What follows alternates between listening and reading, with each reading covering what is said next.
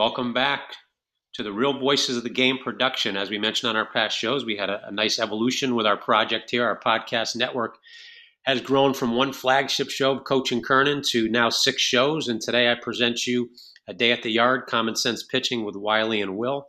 It's episode 103.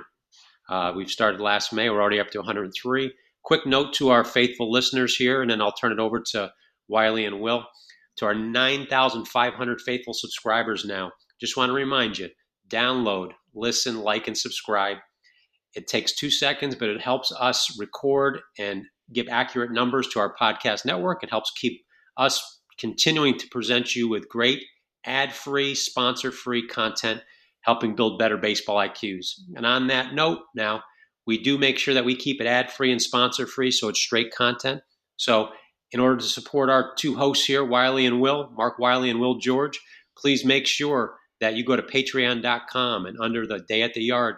If you like the show and you want to see it continue, give the quality effort they've given, don't be afraid to donate to, to Wiley and Will on patreon.com. So, with that, Mark Wiley, I turn it over to you to introduce our great guest today.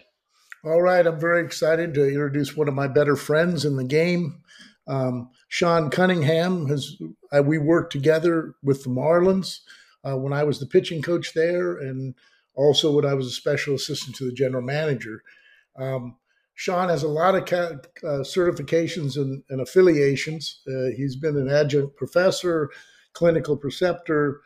He's licensed. He's a National Athletic Trainers Association member, National Strength and Conditioning Association member, State of Florida licensed athletic trainer uh, CPR, uh, AAP certi- AAD certified, Professional Athletic Trainers Association. Um, Sean has been uh, over 30 years in professional baseball. Uh, his education was uh, a Bachelor of Science of Physical Education and Sports Science from uh, uh, Canisius College. I guess that's how you pronounce it. Is that right, Sean? Canisius College. Canisius. Sorry, I've never been very good. Come on, Mark. Uh, and a 94 a master's degree in exercise science from Florida Atlantic University. Uh, Sean's been published twice in the American Orthopedic Society of Sports Medicine in 2012. Um, in his 30 years, um, he's been predominantly with the Montreal Expos in Florida slash Miami Marlins.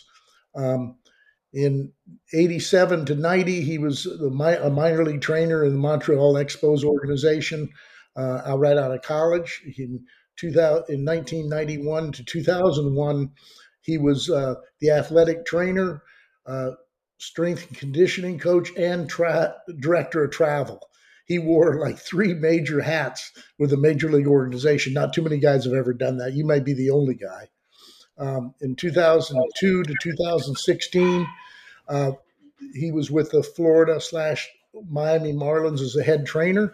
In 2019 to the present, he's he's been an athletic trainer um, and teacher at Palm Beach Atla- uh, Atlantic University. Um, as far as his baseball career goes, um, in 2003, he was a member of the uh, World Championship uh, uh, Florida Marlins as the trainer. 2010, he was named National League All Star trainer. 2017, he was the head coach. He was the head trainer for Puerto Rican national team in the World Baseball Classic. Uh, in 2022, he was the head trainer for the Brazilian national team in the qualifier round. And uh, this year, he's he's back with Puerto Rico uh, as a trainer in the World Classic when it begins here shortly. Um, Sean's a good, uh, he's a great friend and a really good baseball man. And you see now he's got a background not only 30 years in professional baseball, but now he's in the university system. Uh, welcome, Sean, and it's really great to have you with us. I think you're going to give us some insights that other people wouldn't be able to. Well, thank, thanks, Mark, for inviting me on the show, and I certainly, uh, certainly always enjoy the time that we get together and, and have conversation about baseball and just uh, some of the things that we've been through together because we certainly have a lot of stories. And uh, uh, you know, as you went through my long, long list of credentials, I think, uh, I think all you really determined was that I'm old. I've been doing this a while, so I, I, I, love I love doing it. I can tell you that uh, between you and Will, um, I spend hours on the phone with you guys. We've re, we've redone baseball from start to finish with our comments, things we like, things we don't like. Uh, we always bring up stuff we've seen, uh, keep abreast of, of, what's going on with the heartbeat of baseball. So anyway, it's great to have you on. And you know, my first question is: when you were wearing all those hats with the Montreal Expos, uh, how did you balance all that? I mean, that's freaking amazing. I, like I said, I don't think anybody's ever done all of those.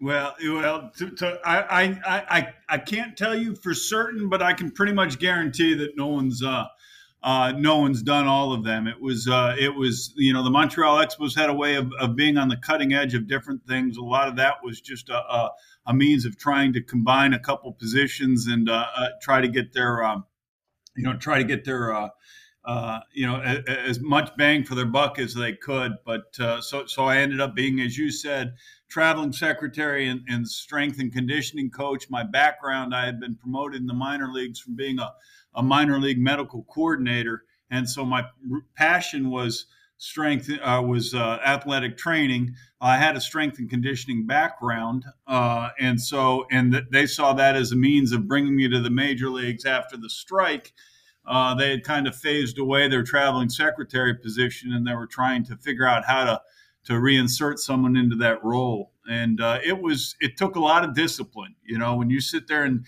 and take a look at uh, uh you know organizing from a traveling secretary they're, they're two full-time positions.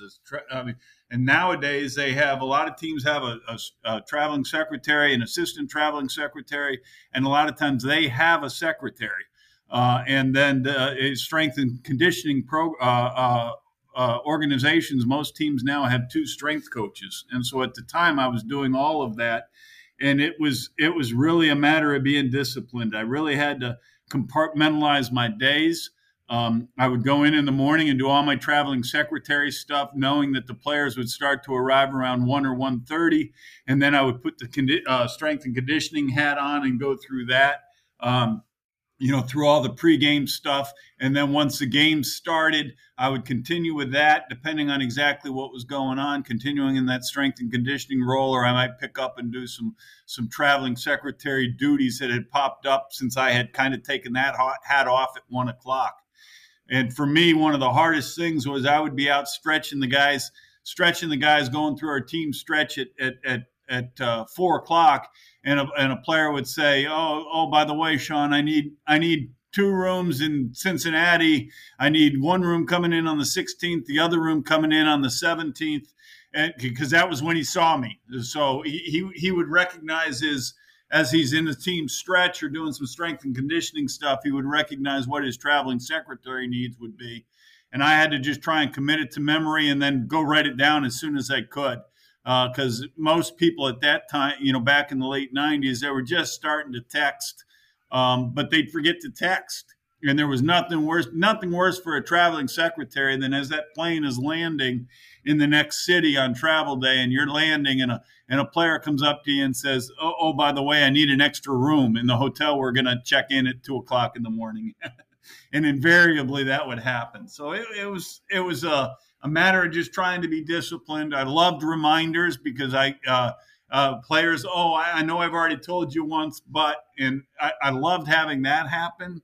Uh, it was really um, beneficial from the standpoint of establishing trust with the players as a as an athletic trainer and as a strength and conditioning coach. Because at the end of the day, they needed they needed me for their traveling secretary needs as well. So it was uh, it, you know, it was a lot of hats and it was busy, but for me, it was a way to get to the big leagues. So I didn't, I didn't hesitate taking the job.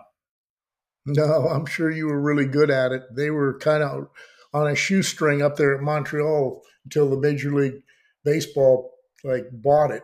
Um, but uh, interesting. You would, uh, you, you know, uh, I hated, I hated the travel days um, because you know as a traveling secretary one of the hardest things is you're so dependent on other people doing their job. You're dependent on the the airline and the plane uh, people logistics people getting the plane. You're you're dependent on the weather uh, uh, facilitating or enabling that plane to land on time. These planes don't make the airlines and the planes don't make money uh, sitting on the ground, so they would always like to kind of time time knowing that it was a one o'clock game they would plan you know the game's going to end at four o'clock you're going to leave for the airport at five so they're going to be there around 5.30 so we're going to land around 4.30 and as long as they were on time everything was usually went goes goes off kind of without a uh, without a, a click. Uh, but the travel for, for these major league players is so so strenuous as it is that they really like everything to be on time. And for me uh, you know it, invariably Pedro Martinez would be pitching on getaway day, and instead of a three-hour game, he, he'd throw a two-hour masterpiece, and everybody would be everyone would be in the clubhouse at three o'clock after the game, getting ready to shower and change and get on the flight, and there wouldn't be a plane in town yet because Pe- Pedro had worked his magic. Wow. Yeah, you had yeah you had to go through customs too customs coming and going was was, was always an adventure. I mean, they've got a job to do, and and uh, uh, you know they're you know it, you know the players, and it's it's something about customs is that there were times that everybody could clear customs in 15 minutes, and there were times that they would be a little bit more. Uh, a, a, little bit more investigative or, or, or, or, diligent with what they were doing and what they were looking for. And the process would take, because it might be different people doing it too, and the process would take longer. And the, the players never understood well, if we can do this in 15 minutes, this t- today, why can't we do it in 15 minutes every time? And it, it just, just didn't work that way.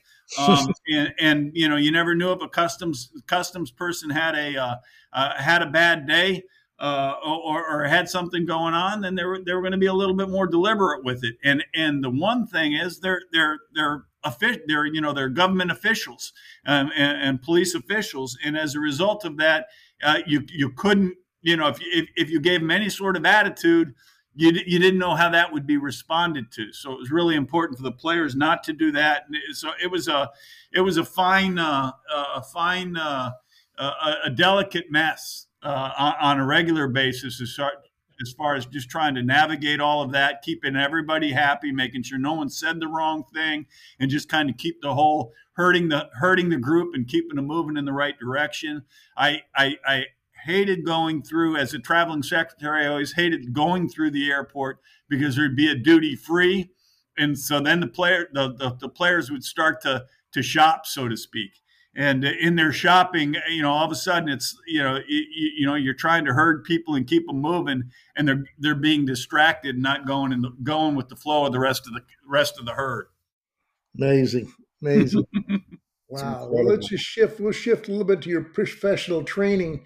Um, what area do you feel that pitchers should spend more time on to help their durability and limit injuries than, than Oh, that's a that's a that's a loaded question. Uh, there, there, one area, and you know the, the the thing about injury prevention, from my perspective, as you go through it, there's so many things that are important, and so many components that are involved, and it involves muscle strength, it involves muscle endurance, uh, what you know, rotator cuff. Where's your rotator cuff strength at? Your scapular stabilization in the shoulder. What type of arm care and prehab and preventative type of work are you doing? What's your conditioning level? If you're out of shape, um, you, you know that could lead to injury if you're out of shape or getting fatigued. Well, where's your core stability uh, at uh, as far as balance and throwing? All of that is, is founded on on what your core stability is is, is going to help to dictate your ability to repeat mechanics and repeat delivery. Um, uh, how how is the individual's ability to pro, uh, modify their program and adjust what's going on by how their body's feeling? Um, it, you know, all of these are so important. Uh, but but to me, one of the biggest things is pro- if you were to ask me to pinpoint one thing, um, it, it's where does recovery fit in? And so many people are under the impression that a lot of the injuries that we see in baseball are overuse type injuries, and and that revolves around one doing too much, and two, are we allowing for recovery? And and other components that come into recovery are nutrition and sleep habits and the travel. So there's so many things that come into play. And if you ignore one component All you have to do is I, I just listed probably 10 different items or 12 different items, and there, and there are and there are more. If, if you're just off base on one of those items, that could lead to injury. And and as a result of that, you have to be disciplined in every area. You have to uh, be have a complete program, be paying attention to everything because if you're negligent in any one area, it could be a problem. Recovery is critical, and and more and more is being done uh, about workloads and recovery uh, from a research standpoint that's helping with that. Um, but it's probably the most overlooked thing, whether it be in professional baseball uh, college baseball, youth baseball. You've got year-round baseball going on, um, and you know we sit there for the major league players, and so many times, this, you know, the season ends in in late October for the for the lucky people, but in early October.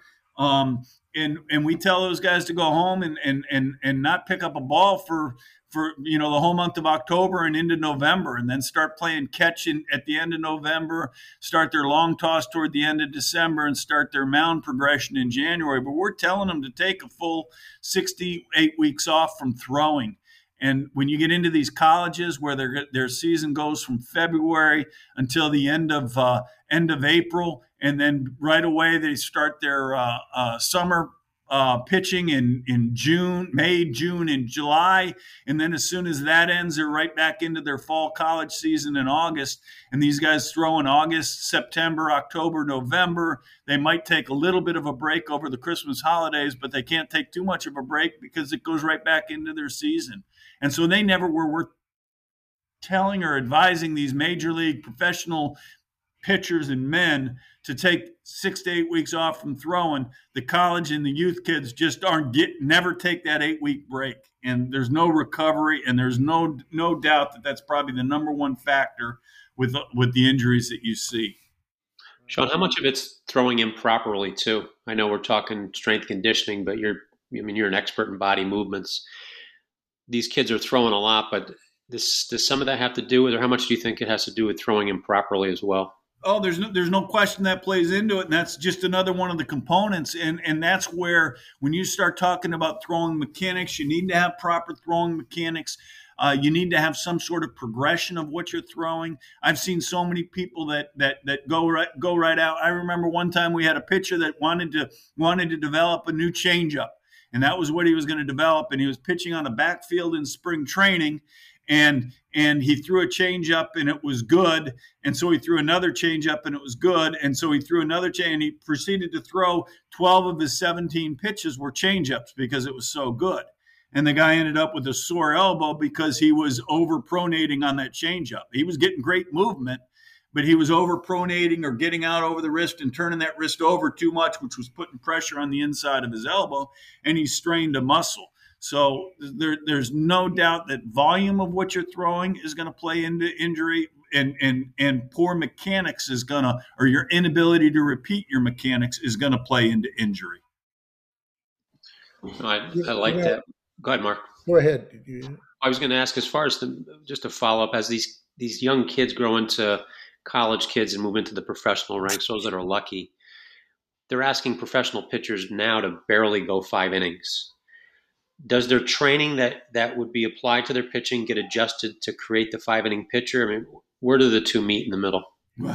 That that that that is the uh, that's the million dollar question right now. You know, you, you talk to the old school people, and and you know, again, when you start talking about basic training principles of progression, uh, if you if you have someone throw five innings, throw five innings, throw five innings, throw five innings, and then you have them go out in you know whatever seventy pitches or seventy five or eighty pitches or whatever it might be, and then all of a sudden he's asked to go out and throw eight innings in 120, and there's a big jump that's going to increase your risk of risk of injury. If you're if you're talking about somebody that's throwing, uh, you know, it, it's what are you training to? And this is a big debate going on that you can't have these people throw five innings and then expect them to throw uh, uh, throw eight, eight, innings and what happens. And and and and and the reality is that doesn't necessarily translate to injury, but it certainly increases the risk of injury.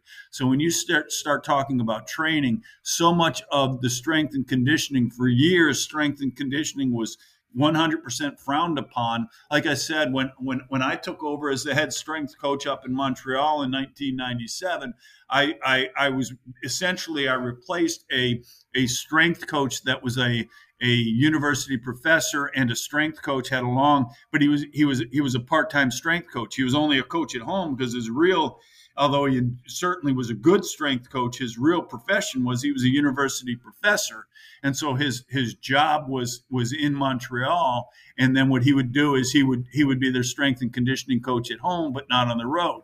So in in Montreal wasn't the uh, you know not every organization in the late '90s even had a strength coach.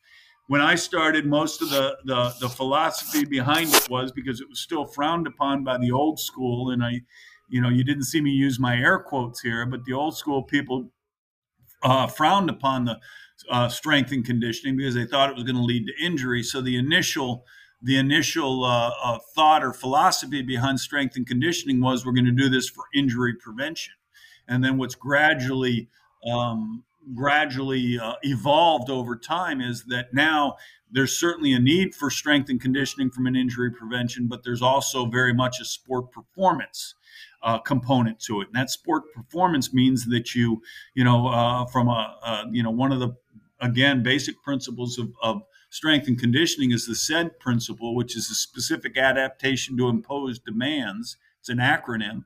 And basically, it means that the only way you're going to get stronger is by overloading the muscle and making the body body get stronger to meet that overload. Uh, but with overload comes an increase in, in risk of injury. So when you start talking about these guys that are throwing five innings, is is that contribute the ability to not throw eight innings or, or not go deeper, enable you to throw harder for a shorter time frame? And the answer to that is yes to some degree or to some extent. And then the other thing that happens is that you're able because you're only throwing five innings and maybe 75 80 85 90 pitches you've got the ability to train harder in between starts from a sport performance standpoint.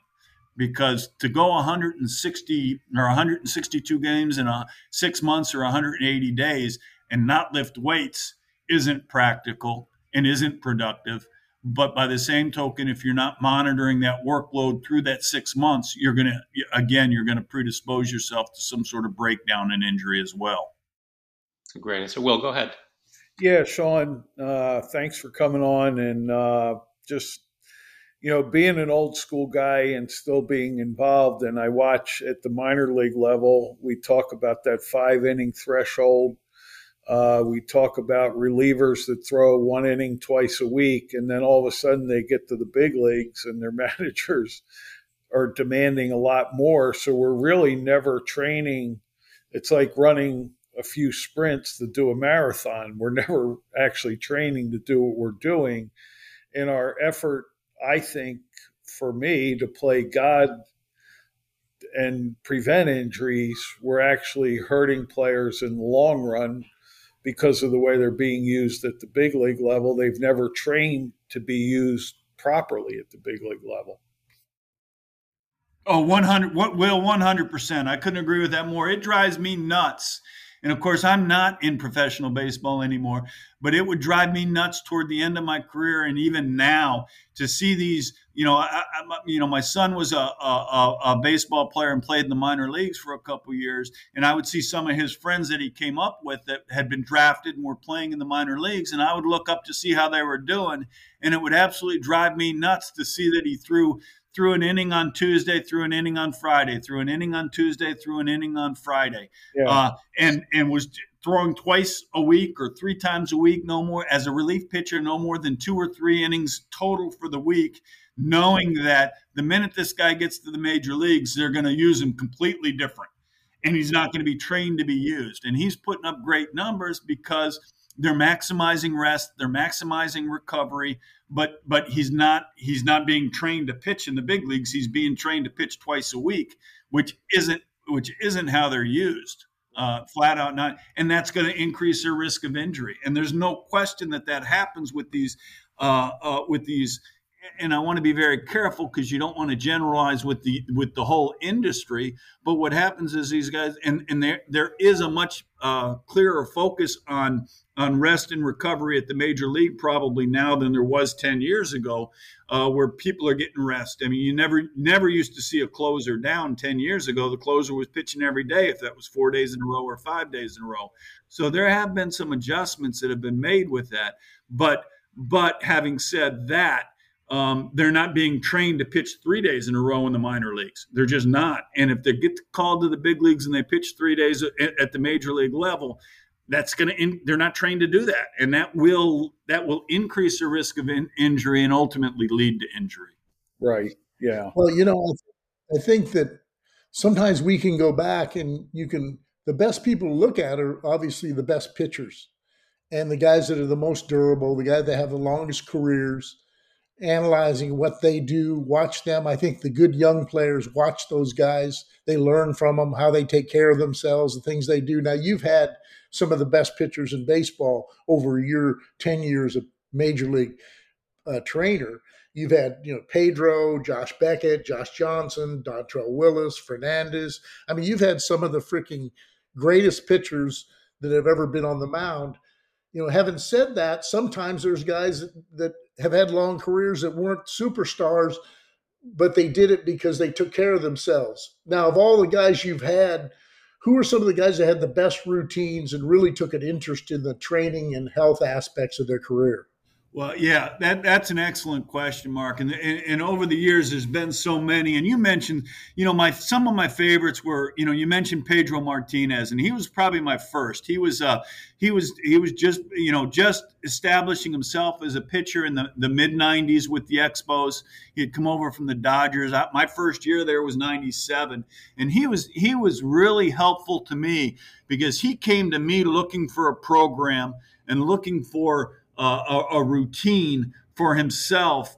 And, and it, it, it was something that kind of set me aback because here was an established pitcher uh, and he knew he needed to do it, but wasn't exactly sure what he needed to do. And we still we'll still have conversations about this now and then, um, but it, it, really established credibility for with me with the rest of the, the, the the pitching staff at the time because here if our star pitcher is going to him he clearly must know what, he, what what what he's doing and what's going on. And although that may or may not have been the case um, uh, it was it was something that that helped me to establish credibility with them. And obviously my thoughts and my philosophies uh, were one thing in 97 and evolved and changed with time. But he was Pedro was unbelievably disciplined with the program that we put together, and he had to be. You know, at at that time, you know, it, it, all the pitchers were six six, six seven, six eight. The Dodgers got rid of him because they thought he was too small at 5'11", 175 pounds.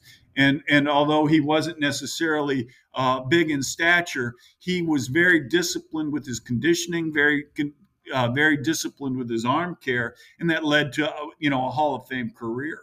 Uh, guys, Josh Beckett, not many people would call him disciplined as an individual or as a person necessarily, but I'll tell you what, he was disciplined with his arm care and his strength and conditioning and the, and the stuff that helped him to have the career that he had for, you know, 13, 14 years.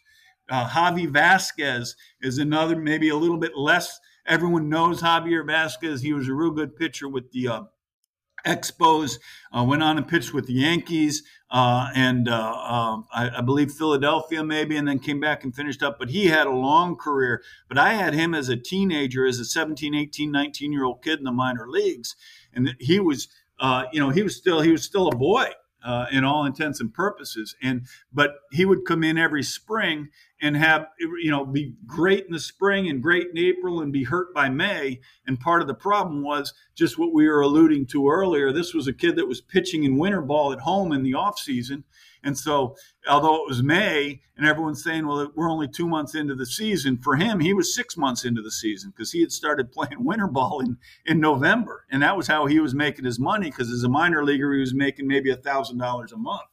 But he got we put him on a program, and again, another one that had a long career. Steve Cishek uh, just retired uh, with uh, Seattle. Uh, is another one that jumps to mind. Again, a little bit. Uh, I think everyone knows him uh, just because he had such a long career. And it was just, he was just, he overachieved his entire career, but he was unbelievably disciplined with his, with his uh, work. You know, that that's a funky arm angle. We were talking about throwing mechanics earlier. It was a funky arm angle, but he figured out what he needed to do for himself. He, we, we, he, he had a, had himself a customized program and he was somebody that, that, that, that took his, his strength and conditioning and his, his physical preparation uh, to, to heart every day. And as a result of that, he ended up as a relief pitcher, had a had a very long career. And that's great. Those are great insights. And that you know, it doesn't have to be. I mean, Brian Moeller was was a you know we had him with the Marlins, and he was so dedicated. Um, you know, there's guys that have long careers. You look at those guys too, even if they don't have like incredible Hall of Fame stuff they almost they knew what they were, but they also knew the value of conditioning. Um, of of all the players, you know, you've you've uh, you've had to rehab a lot of injured players, and uh, you know some injuries are uh, player and pitcher are are uh, are harder to rehab than others. You know, where do you see, you know, for a pitcher, this might go into you know. Uh, when you're rehabbing them, you know maybe you could have prevented it if they they stuck with with a better routine on a certain area of their body. What do you have on that? Yeah, well, yeah, there's no question. The, the area that I, Mark, the area that I always hated to see were, were backs because it was something that was that that's universal. It didn't matter if it was a pitcher, it didn't matter if it was a position player. Backs are are are are always very very complicated with all the rotational forces that we have, whether you're hitting or whether you're pitching.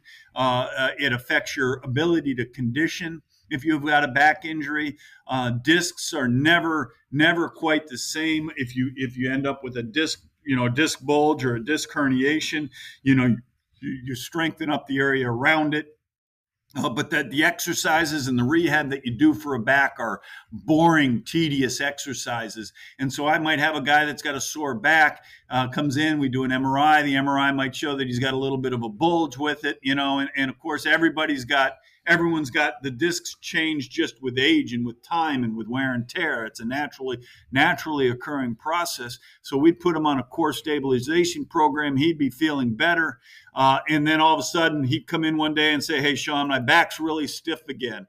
Invariably, I'd say, "Well, when was the last time you did your exercises?" Oh, about about two weeks ago because the exercises for the back are so boring and so tedious that even when they're working if the guy if your back starts to feel better human nature will then say oh you know i don't have to do these quite as often or, or be quite as diligent with it.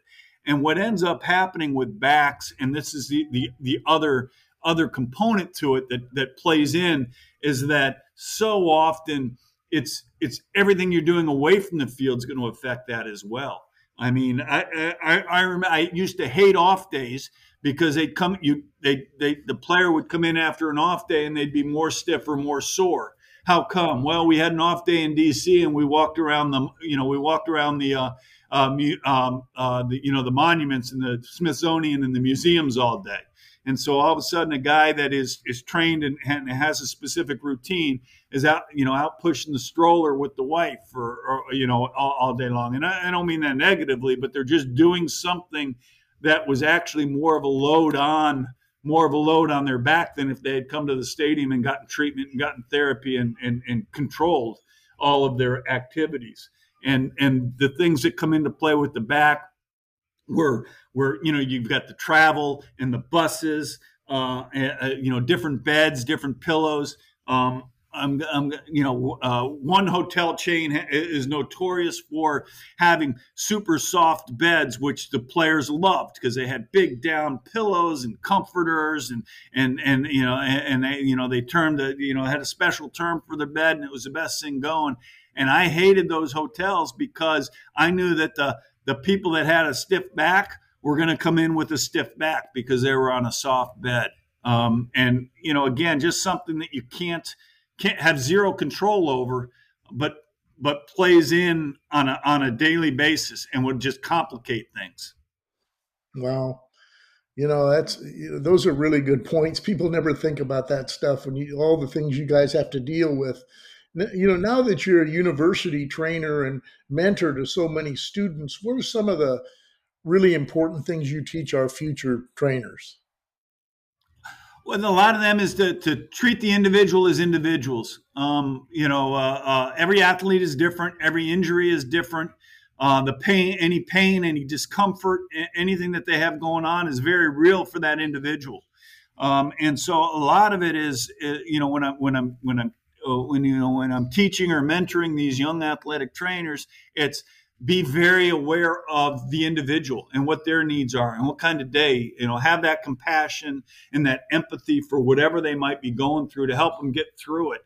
Uh, so much of it is helping them to understand what's actually happening with their body. They may or may not uh, have a have a have a physical under you know a, a, physical understanding of it, and so you help them to understand what's going on with their bodies physically. If they you know from there you really need to uh, um, uh, have them uh, as they pay attention to these things and, and understand that that that they uh, with young trainers a lot of times what happens is when things don't get better a young trainer wants to blame the athlete rather than maybe identifying why it's not getting better and just identifying why it's not getting better and then how, how can we address that and fix it and i think it, it you know from my perspective i when somebody wasn't getting better it might very well be something that the athlete is or is not doing uh, from a compliance standpoint but you have to be very careful that you're not blaming the athlete, but that you're restructuring or reframing the situation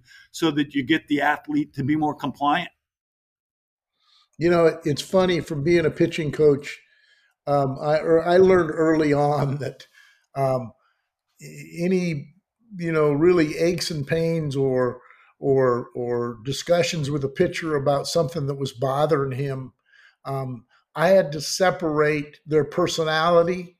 Uh, I had to separate my relationship with them, whether it was a really good relationship or I really doubted the guy's heart or whatever and I had to focus on the fact that uh, it was the trainer's job to find out if there was really something wrong with the guy. Um, you know, you get. I've been in the game a long time, and I remember hearing young young pitching coaches when I first started off, and they'd, they'd say, "Oh, I don't like that guy. He's such a wimp. He, uh, you know, yeah, he complains about his elbow or his shoulder all the time. You know, well, my my feeling is is that guys that are professional athletes, usually when they do complain about that, eh, there's something going on. So I always like to turn it over to the trainer. Oh, 100%, Mark. And, and, and you hit on a, a really good point there.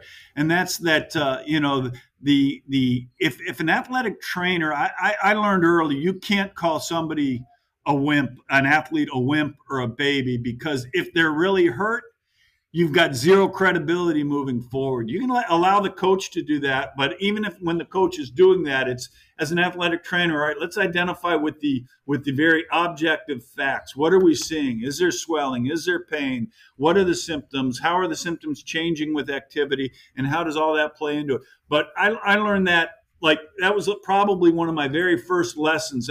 One of the very first uh, drafts we we drafted a catcher when I was with Montreal and I remember the scout calling me and saying, "Hey, um, you know, this guy he says he's you know he complains about his knee every now and then. He was an 18 year old kid out of high school. He complains about his knee now and then, uh, but he's just a big baby, and you know he just needs to be pushed. He's just being a big baby." And the best thing I did was when he came in was look at the knee, do the eval, notice the swelling. Let's get an MRI.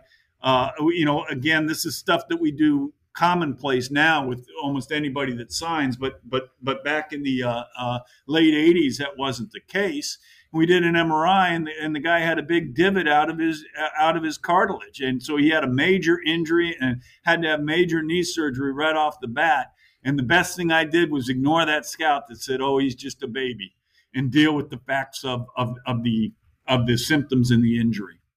Yeah, there's some amazing stuff. You know, I've been lucky to work with you and Richie Bancells and and and Keith at, with the Rockies and some of the best trainers that have ever been major league trainers. And I remember Richie one time I had a relief pitcher and he seemed to be getting fatigued. His arm would get fatigued, and he he's he never said anything really hurt.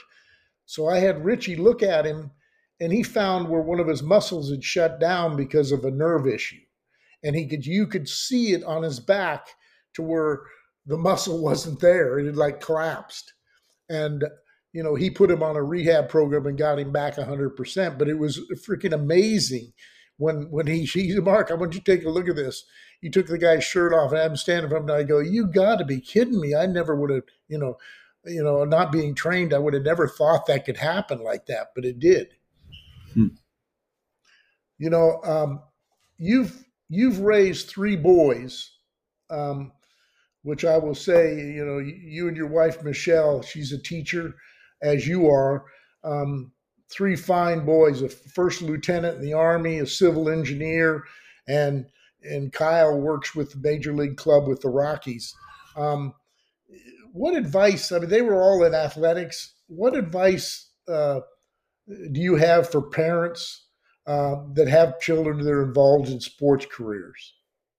Um, well, thank you, Mark, and thank you for certainly giving uh, my wife credit. She's she's got a she's got a big uh, she played a big role in raising the kids with me being on the road as much as I was on the road in baseball, as you well as you're well aware. The the, the, the wife and the, the, the family structure uh, that they provide is is the only way that it makes it work. But uh, you know, as a parent, um, you know, it's it's it's it's it, it it's it's simple advice that everyone's heard but as a parent you get you get you can get a little bit caught up and and, and not really see how it applies to you uh, it, it's keep it fun for the kids is, is, is the biggest thing.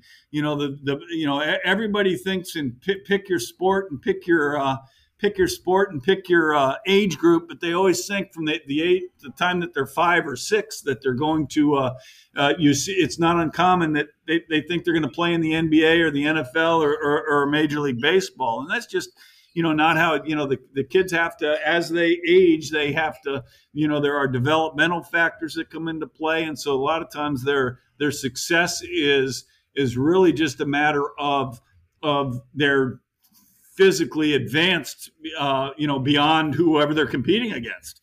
Uh, you've got kids that are constantly, or parents that are constantly pushing their kids to have them play at a higher level and play up, and you know, and and where there's some value in in in fostering development, you know, that also keeps them away from playing with their friends. They they have to have fun. Um, so many of these sports. I mean, I remember with with my you know with the the kid that, that uh, went on to to play college baseball and professionally, and, and is with the Rockies now. I remember, I remember coaches, uh, his football coach coming to him at nine saying, "Well, he's he's got to make a choice between football and and baseball," and it was like, you know, no, you know, he's going to do what he wants to do. Um, and you know, again, when uh, uh, so so many of these sports are year round. Uh, everywhere, not just in the South anymore, but everywhere. And all I can suggest is is keep your keep your child well versed, let him play what he enjoys playing, uh, make sure that they're having fun. Uh, and, and, you know just simple stuff. They're kids. And, and and such a small percentage of them go on to play collegiate ball let alone professional. And again pick your sport. Um, and so it's really important that they're having fun and that they're that, that, that they're enjoying the social aspect of sports uh, all of the life lessons that come with sports uh, doing more than one sport's good because the the uh, you know you know the the the baseball player now isn't isn't going to may not have a, have the ability to play baseball at 40 but maybe he's going to have the ability to play uh, uh, play tennis or play you know uh, pickleball or tennis or basketball or pick your other sport. So I think the more they do as kids the better. And I think as parents we just need to kind of keep everything in perspective and not add to the stress uh, that goes on with, with with thinking that you've got the next superstar. Yeah, that's kind of a common thread on our show of all our guests. They all say that you know they like to see the kids play multiple sports. You know, not get so uh, train oriented on one on one track. And uh, uh, I, I really appreciate your comments. I've got one last question. And uh, I've asked a few people because I've been around people that have been on that team in 2003 with the Marlins World Championship team. Um, to you, what made that team so special? Because they had a lot of young guys. They were not even supposed to be on the same field with the New York Yankees, uh, who were, as you know, was such a powerhouse during that time. Well, I, you know what? It, it's I still I get chills thinking. You know, you bring it up, and I chill just went through my body thinking about that team. Um, it was it was so much, you know, so much fun. You know, breeding win, uh, winning breeds that that uh, fun. Um, you know, everybody everybody you know they, they, they, didn't get along all the time but they got they got along everybody was pulling it was just such a, a mix and it was the right mix everybody uh, was pulling in the same direction. When Jack came in, he he made it. You know, he made he his thing that he would constantly say. Jack McKeon, our manager, that uh, uh, came on in the middle of May that year. Uh, uh, you know, just came on and said, "Hey, we need to check our egos at the door." and uh, and and we're playing as a team, and you know this team's got a chance to win. He was the first one to really believe it, but but hold the players accountable for uh, hey guys, we got to win. We're here. This is, you know, we're, we're, good enough to win, but we need to win. And it was such a, it was a, it was a really weird mix of players in the sense that the position players were men. Um, they had been, they had been, they had, you know, they had, uh, uh were a lot of them were obtained in trades after the '97 uh, sell-off at World Series and sell-off, and and they had taken lumps. The the Derrek Lee at first, the Luis Castillo at second, Alex Gonzalez at short, Michael Lowell at third, um, and and they had uh, and the bottom line was that they they had took lumps and they were bad in the 98 99 but now all of a sudden they, they they were coming into their own. There were blue collar people that were grinders and they were about putting the work in and and and and see, were really even though they had been in the big leagues for maybe four or five years they were seasoned veterans Meanwhile, the pitchers were just the opposite. They were the kind of the entitled, the Beckett's and the Burnett's and the Pennies and the Pavanos and and and and and, and Jack was real good at at challenging them. He left the position players alone a little bit, but he really challenged those pitchers. Like you haven't done anything yet. Dontrelle Willis got called up that year and was dynamite. And when all of a sudden those guys were looking around, and there was a certain amount of uh, a certain amount of internal rivalry that was going on that was really good. They pushed each other because they they all of a sudden they realized, hey, this this newcomer is outshining us all and uh, and and and Penny stepped up, and Beckett certainly stepped up. And Pavano had a good year, and we really didn't have a number one that year, but we had a whole bunch of numbers twos and threes. And then when you sit there and take a look at the bench players, um, they didn't necessarily play a lot, but they were they were all in and that you know that's Mike Redmond, Lenny Harris was a veteran that came in, um, Andy Fox, uh, uh, who's still you know on major league staff, Brian Banks, who's a dentist in Arizona, and these guys they, they you know they might just play once a week or once every two weeks. Jack played those those those those blue collar everyday guys. He played every day. And so these guys didn't necessarily get a lot of a lot of playing time or a lot of at bats, but when they played, they performed. Mike Mordecai is another one. You know, Mike Mordecai had three three walk off you know three walk off home runs and had the big uh, the big double off of uh, Farnsworth in the uh, in Chicago uh, off the wall that cleared the bases when we scored that uh, eight spots. Uh, you know, and and so uh, you know, we had Pudge Rodriguez behind the plate for just one year, but he was at, he was the perfect guy for those young pitchers. So when you say what what made him special, it was you know the the the the, the, the, the everybody was pulling in the same direction, and and it, everybody just mixed and mashed. We, we talk about Juan Pierre, uh, the work ethic that he brought every day. He was brand new to the organization, but he was the first guy to the ballpark. You talk about Jeff Conine being added in uh, after an injury at the end of August, and and and he was a guy that he had been there before, Mr. Marlin. He had been there before, and all of a sudden in September, he is just he's just hey putting guys on his shoulder and saying, I mean, level, even keeled as things got stressful. So it was just a wonderful thing. And Josh Beckett said it when we got into the playoffs. It was like, "Hey, we're young. We don't know any better." And there was a certain amount of truth to that too. They were they were young and they were having fun. Yeah, I, I laughed because I heard the comment that, that Dontrelle said the other day about about Beckett. He said people don't know that in Game Seven, the game that he threw a, a, two hit shutout or whatever it was, he goes before the game. he told Dontrelle, "Get your measurement for your ring. I got this." It, it, I tell you, he was only he, only Josh Beckett would say that. You know, I had him, you had him. It, it's just his confidence was unbelievable, unbelievable, and you know, and, and like a, uh, he he is he he was built, and Jack and Jack knew that and recognized that, but he was built for that. Yeah, and Josh Josh Beckett was built for that moment. He did, you know, he he thrived in that situation. He went on and did it in Boston. That didn't bother him. That's what he, that's who he was. That's what he wanted to do.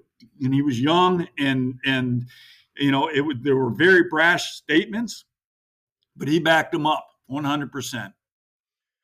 Well, Sean, it's been about an hour or so. I guess we've we've had quite a talk with you. This has been great. I know the the the people, the listeners, are going to have a lot of information to go over, and I'm sure they'll listen to this podcast multiple times on some of your comments.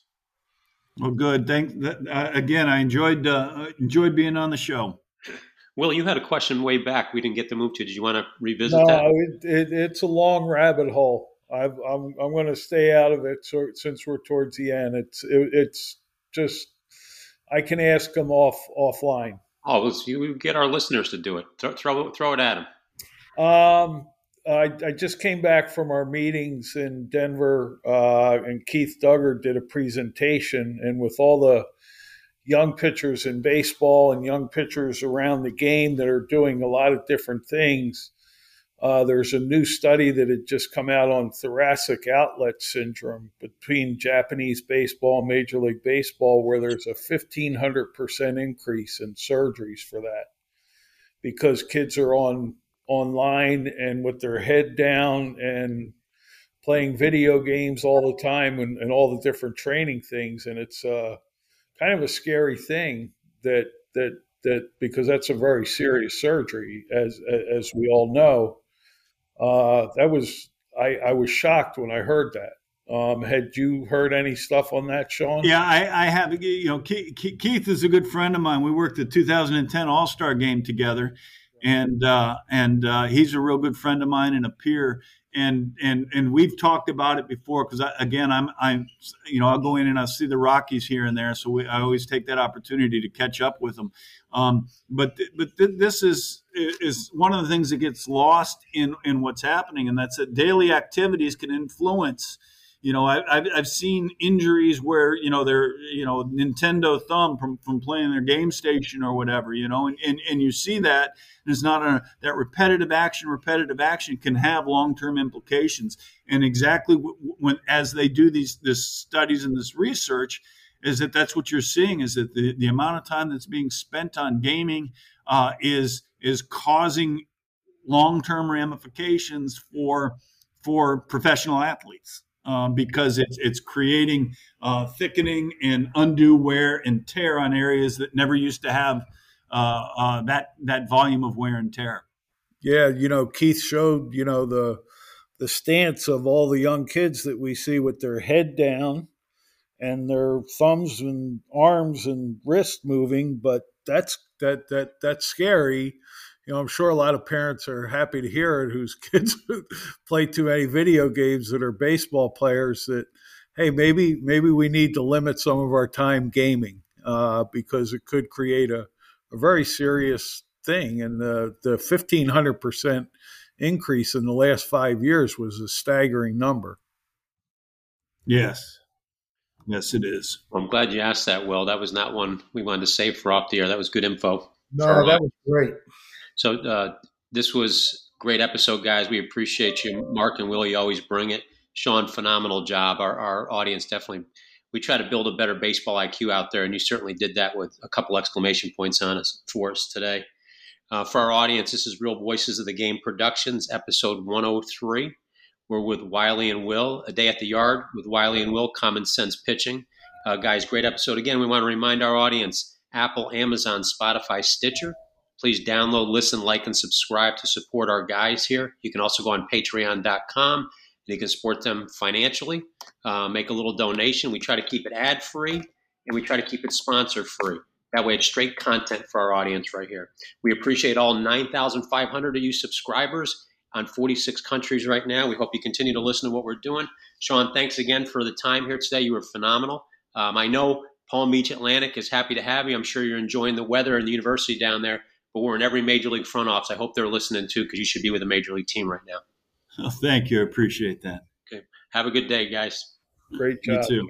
Thanks, Sean. Thank Thank you, you, guys.